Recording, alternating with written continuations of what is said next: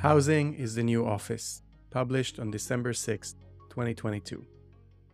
Can an oversupply of offices create an oversupply of housing? Generally, no.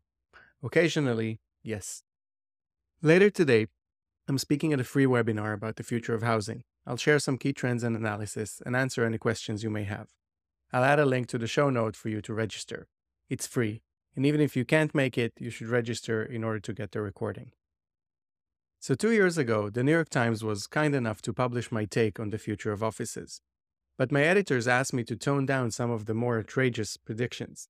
In the end, I barely got away with stating the following, and I quote A small but significant percentage of office space will most likely have to be repurposed into housing. End of quote. Up until 2020, office rents were at an all time high. New York City and London saw the launch of massive new office complexes. Superstar cities had a monopoly on high quality jobs and job growth. And the idea that Manhattan offices will be converted to housing en masse was ludicrous. And now it's happening. Yesterday, one of New York City's most prominent offices, or office landlords, announced a new $1.5 billion fund for what they call an office to housing conversion push. Silverstein Properties, the developer behind the World Trade Center, is shifting its attention to converting offices into apartments. As Silverstein CEO Marty Burger told Bloomberg, it's a huge market. Our acquisition group is solely focused on this right now. Solely focused. Wow. Silverstein is not alone. Data from Rent Cafe shows that around 28,000 residential units were created in 2021 through the adaptive reuse of commercial property.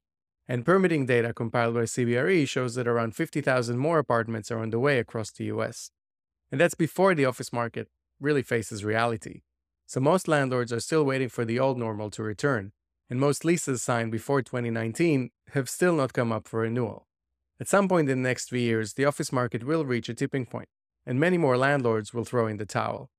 This does not mean that all office buildings will suffer, but many of them will, and the result will be a relative avalanche of conversions of various kinds.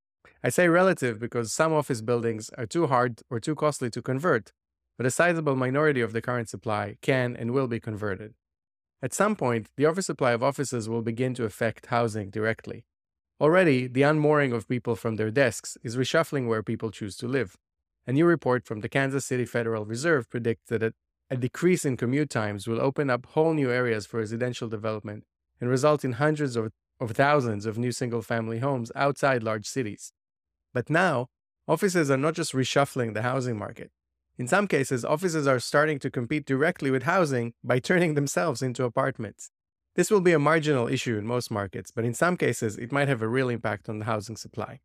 From the government's perspective, adaptive reuse is a wonderful opportunity that kills two birds with one stone.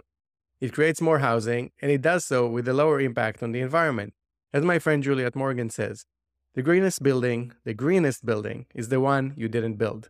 So repurposing existing offices is a win-win. In most cases, it doesn't make financial sense, but with some government incentives, it can become a big business. I'll talk more about this in today's webinar. It's free and open to the public, so again, I'll add a link to the show notes if you'd like to register or access the recording. Thank you for listening, and if you enjoyed my article and this podcast, please give it a few stars on your favorite podcasting app and share it with your friends.